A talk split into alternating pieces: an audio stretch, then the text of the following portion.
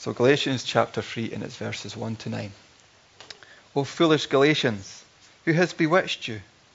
It was before your eyes that Jesus Christ was publicly portrayed as crucified. Let me ask you only this Did you receive the Spirit by works of the law, or by hearing with faith? Are you so foolish, having begun in the Spirit?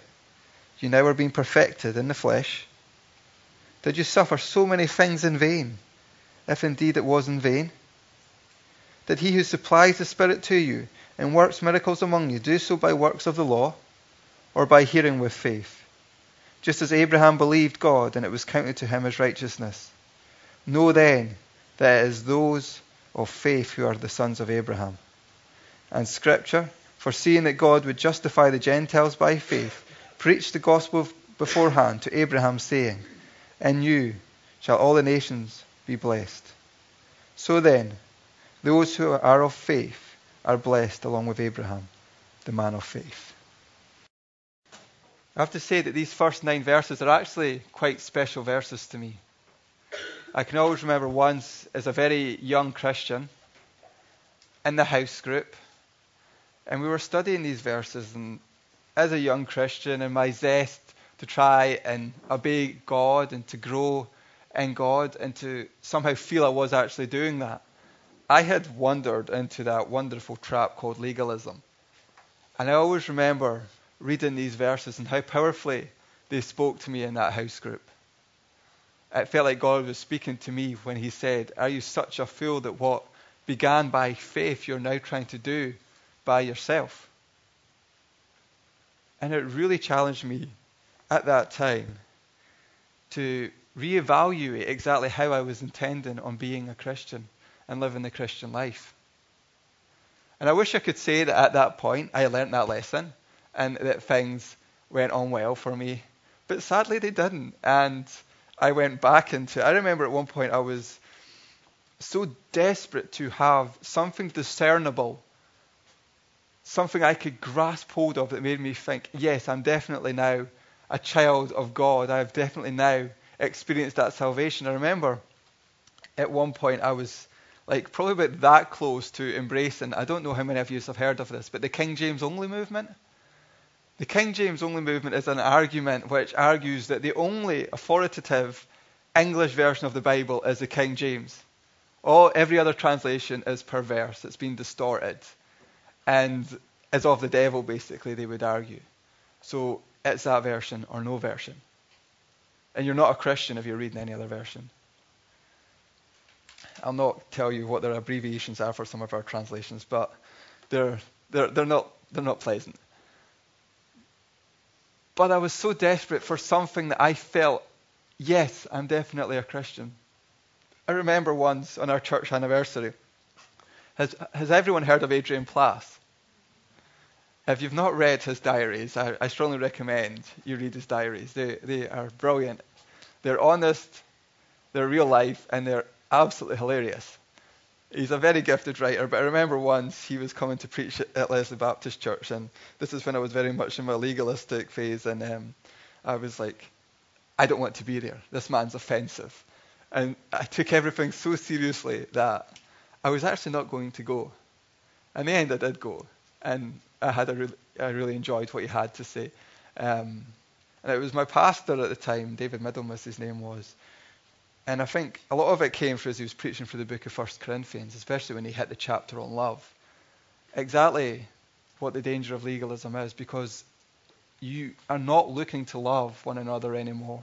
It's this checklist of things that have to be met for you even to consider yourself or others Christians. And when you look into the Christian world and people who have embraced this kind of thinking, probably out of a desperation to try and feel they belong to God and His community, and in these legalistic areas, you get something tangible because you have a checklist you have to make. And if you, do, and if you agree to them all, yes, you are part of that people. So there is something very tangible to that. But there's no love to anyone else. In fact, there's hostility. Because in their legalism, they've convinced themselves they're right. And that's a lot of what this Galatian church is at risk of. It's at risk of making a real mess of things and embracing the law. And now there is much that was good about the law. And I don't know if you know much about the history of, the law. The law was never meant to be a legalistic thing. It was actually a thing that was meant to represent grace. People weren't Jews or Israelites because they managed to obey the law. They were Jews and Israelites because they were born into it. And now you could enter into it, and there was a system to do that. But there was never a point where somebody had to earn their status as a Jew. It was always there. The law was just the way they continued to be part of God's people. It was meant to be the thing that made them unique amongst the nations, so they could be salt and light. And sadly, it went wrong for them, and they did enter into legalism, and they did begin to see Gentiles as wholly other to them. The concept of the Gentiles becoming Jews, which was totally legit, was eventually almost completely lost. I think that what we enter into here is the heart of Paul's challenge to the whole concept of legalism. And he uses logic and he uses a lot of theology to try and counter the teaching of the false brothers. For he's pointing out something quite straightforward and sensible. The teaching that they're actually embracing contradicts how they've lived and engaged with God up to that point. His language in the nine verses is actually extremely strong. A lot of the time, when Paul is speaking to other believers, he'll be using phrases like brothers. Now, brothers generally isn't a masculine thing, it's, it's a theological thing. When he's saying brothers, he generally means those who are my kin through Jesus Christ. That's what he's trying to communicate. That's why sometimes when we change it to Christians, we lose a bit of that. But there's none of that in this, these verses. These people are foolish Galatians. His language is strong. And he's asking them, Who has cast a spell on you? Who has bewitched you? He's frustrated by what's going on in this church. And he's no doubt pretty worried about it as well. In fact, at one point he's asking Was it all in vain? Is that what's happened? He speaks about how before their eyes, Christ was seen as crucified. Now, that's not some reference to them being eyewitnesses to the crucifixion, because naturally they weren't. This is a fair period of time after the crucifixion.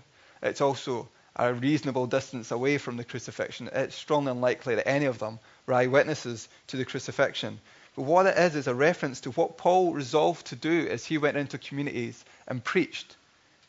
He tells us in 1 Corinthians 2 verse 2, that he decided to know nothing among them except Jesus Christ and Him crucified. That was the message that God gave Paul. And that was the message that he took out into the different communities. It's one of grace. One commentary describes it quite well, and it, they contemporize what he's trying to communicate and say that the way he did things would have been like the huge hoardings that carry advertisements by roadsides today. That would be the best parallel in the modern world. There was no missing what Paul was announcing. Remember when I went to the tent mission, when I became a Christian, there were signs everywhere. You weren't left unsure of what you were going into. And for Paul, it would have been something quite similar. He was quite explicit. There was a one message that he wanted to proclaim, and it was the message of Jesus Christ, who died and rose again. The death, the resurrection of the Messiah. And it was by Jesus' own choosing to redeem and to reconcile sinners to the living God. This is what he proclaimed a God that they could then call their Abba Father. They were a people who would be grafted into the living vine, they would be adopted as the children of God. And it's not because they followed the law, but because they're but not because they're worthy, sorry, but solely because of God's grace. Little wonder he speaks of this being almost a spell. Little wonder he calls them foolish because this is what he taught them. This is what they lived in. And now all of a sudden they were embracing something which completely contradicted it. Something entirely alien to grace itself. One of the commentaries I was reading as I reflected on these verses was was Martin Luther's and his very, his very famous commentary on the book of Galatians, which was a book he liked because it's a book about grace. There's other books that he's not so keen on. But one of the things he says is a Christian is beloved by God and a sinner. How can these two contradictions be harmonized? I am a sinner and deserve God's wrath and punishment. And yet the Father loves me. Christ alone can harmonize these contradictions. He is the mediator. Do you now see how faith justifies without works? Sin lingers in us, and God hates sin. A transfusion of righteousness therefore becomes vitally necessary. This transfusion of righteousness we obtain from Christ because we believe in Him. And I think that summarizes a lot. One of the questions I asked myself was why did this teaching manage to grip these Galatians so strongly? Why did it work almost like a spell? Why was there such power in what these false teachers were teaching, if indeed it was completely alien and contradictory to what they'd experienced and heard taught to them so far? Because here was a church and a people who have heard and been established on grace. And now, for some reason, they're trying to make themselves perfect by their own effort, by obeying a law. Really, they're forgetting all that they have received up to this point. Because they received it not through merit, but because of faith. And the faith they have itself was given by grace. But I think it's something that's within every human being. It's within us all to feel that we have to earn things, to feel that we have to prove ourselves worthy of something. These Galatians had bought into that kind of thinking. But I wonder if in our society, which teaches that everything has to be earned, nothing comes for free, that's one of the mantras that we will grow up with and it follows us all around. But are, are we too then prone to buying in to such thinking? Are we prone to feeling that we have to prove ourselves before God or before others? Do we sometimes think we've got to do something to help him along as he tries to make us more like Jesus? We've got to do something ourselves to make ourselves perfect. You know, that quote from Luther describes for me the contradiction that as Christians we all face. For the truth is, when we look into ourselves, we are right to see that there are things that aren't right, things that need to be changed, things that aren't Christ like, things that are there that God doesn't want there. But the reaction to that must be, I believe, to lay ourselves before the throne of grace. To cry out for forgiveness, to call out to the Spirit to help us, to strengthen us, and to make us more like Christ. But I think a lot of the time, the reality is more that we decide within our minds, well, I'm just not going to do that anymore. And we decide instead that we're going to look into ourselves for our own strength and resolve with our power of our will that we are going to defeat sin. And I think when we do that, we enter into the realms of the Galatians and we forget where our strength actually comes from. Our strength doesn't come from within, it comes from above. And it's through that strength that we can live and defeat sin, not by looking into our own minds and resolving within ourselves. I find verse 3 quite fascinating. Because here, Paul takes it right back to the beginning when these people became believers, having began in the Spirit. Now, I'm heading into perhaps some rocky territory here, and perhaps where angels feel to, fear to tread. But his point, I believe, needs to be unpacked. I remember when I was going before the selection committee, there was always one question that I dreaded, and praise God it didn't come up.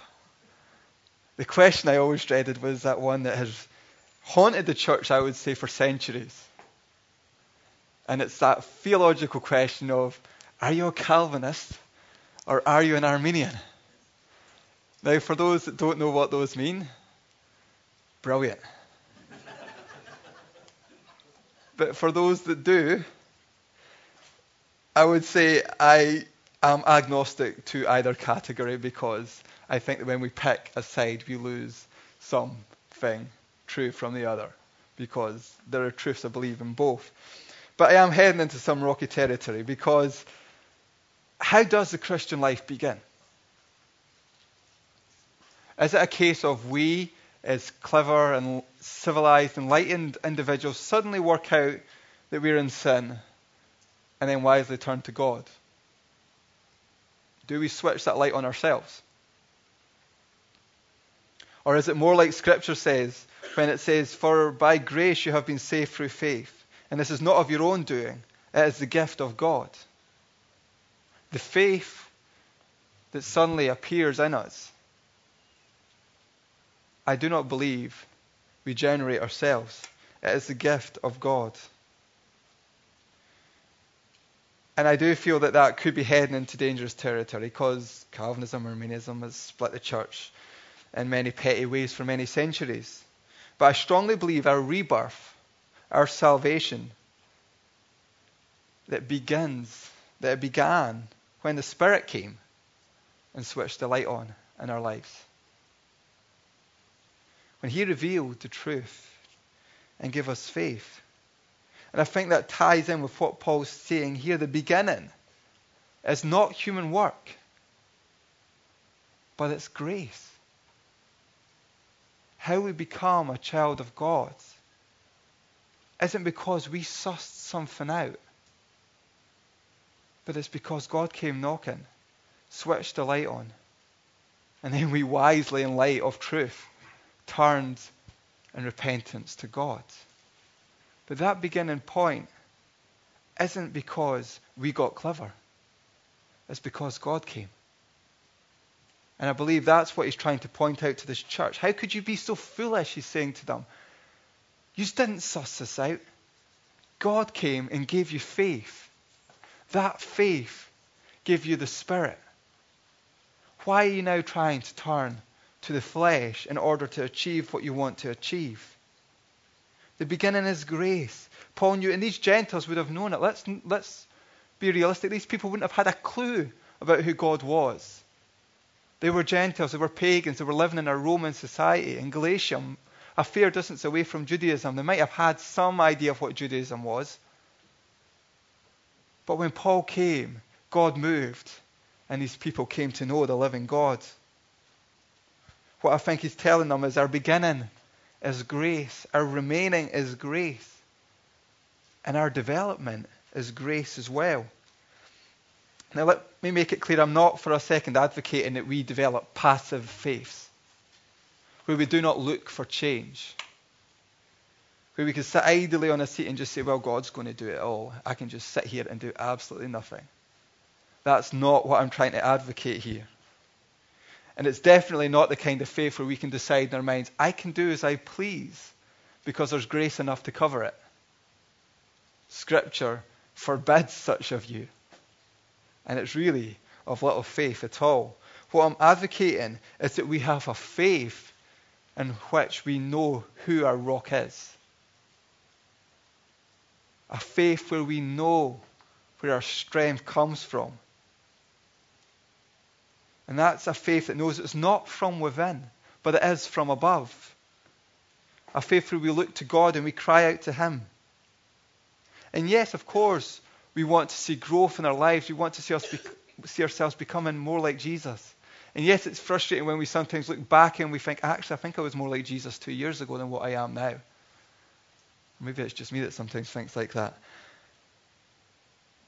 But we need to do it for the strength of Christ with our eyes upward, not inward. Knowing that through Him and Him alone can we defeat the power of sin in our lives. Not by making resolutions in our heart and striving within our own strength to do that. We need to cry upward. I think another thing that Paul addresses here is, I think, a really important concept for every person on earth, and it's the concept of belonging. Part of me wonders if that's what these Galatian people were seeking. Something that was physically tangible to say, yes, I now belong to God's people. There would have been a physical enactment of that. It would have been a rather sore one, but it would have been there. Something that made them feel like they were God's people.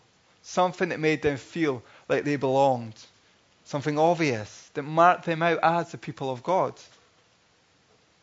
Was that what they were trying to do? Was that why they were embracing a law which told them that circumcision was still to be enacted? But Paul speaks right back to the very covenant starter, right back to Abraham, the man in whom the covenant was handed to. Abraham was counted as righteous, but it was because he had faith. That's what Paul tells us in this chapter. Now, I know that in James, he takes a somewhat different view, but we're not preaching on James this morning. And when we do preach on James, we'll tackle why he's saying that. But Abraham had a faith, and that faith was counted to him as righteousness. And Paul states that's why Scripture says all the nations will be blessed through him, because they knew, naturally it was God's plan. Scripture, as God inspired Scripture, they knew what the plan, it knew what the plan was. The plan was that Jesus Christ would come and that faith would be what makes the Gentiles right. They too would be God's people by faith. And I wonder, I ask myself the question how do we get a sense of belonging to God today? Is it something we try and add works to? Or how about belonging to the community, to the church? Do we feel there are things that we have to do to conform to before we can feel we're part of God's people? Or perhaps we feel like we don't belong this morning because we feel we can't do those things. And we don't feel we're part of God's people because there are certain things we feel we're not meeting. Well, let me tell you what I think that must be there for us to belong to God and His people. That's faith. That I believe is the one thing that has to be there. A faith that knows that Jesus Christ is the only hope, that knows He is the way, the truth, and the life. A faith that desires to center our whole life around the teachings of Scripture. But it's a faith that will very rarely hit the bullseye and often miss the mark. But it's a faith nonetheless. A faith that means surrendering to God, to living under Him. Not perfectly, but humbly relying on His grace. To belong to God and to His community, that's all we need to have. We don't need to have our house in perfect order. We don't need to have the great job and everything sorted. Our life can actually be complete chaos still. But the faith is there to center our life around the living God. That takes time. Our becoming more like Christ is an entire life project, and it's very unlikely that we're actually going to end our life and say, Yes, I'm totally like Jesus. Our lives in Christ begin with different levels of mess, but they're all, some of it times it's better hidden than others, but there's always a lot of mess there. To belong to God, to His community, that's what we need to have. If you trust Jesus and seek to follow Him, then I believe we've met the requirements to belong to God, to be adopted as His child. In fact, that's already happened at that point, and to belong to a church community. And it's not because we merit it, and it's not because we've earned it, it's because we have that faith that's been given by God, and because the Spirit is working in us. I don't think there's anything else we have to do to conform. And I can stand here quite comfortably and say that one of the classes we have at college is called Baptist Identity, which is where we make sure that they thoroughly brainwash you into Baptist principles. And they make sure that, yes, you're definitely a Baptist when you leave the college. But it's a really, really good class. And it helps you to learn what it actually means to be Baptist and how Baptist is slightly different to other flavors of Christianity. I'm not going to say it's more right or more wrong. I'll just keep that to myself. I know what Stuart Blythe would say, but it's a great class. But one of the things that we strongly hold to as Baptists is a believer's community. And that's why when you're going for church membership, to become an official part of that community, the thing we will ask you about in interview is your faith, as we try to discern has this person had that encounter with God? Because it's a believing community. Now that means that, as we say on a Sunday morning, anyone can come through the doors, and that's absolutely fantastic. They don't have to be a believer. But it does mean to become a, an official part of the community, you do have to be a believer. And that's just what Baptists hold to, and I think that's entirely scriptural. But to be part of that community, the one thing that I believe we clearly need is only faith, and faith in a living God. And once that is clear, the church, it recognizes that you already belong to God. And then it declares that you now belong to the community itself. To close, I want to read another quote from Martin Luther.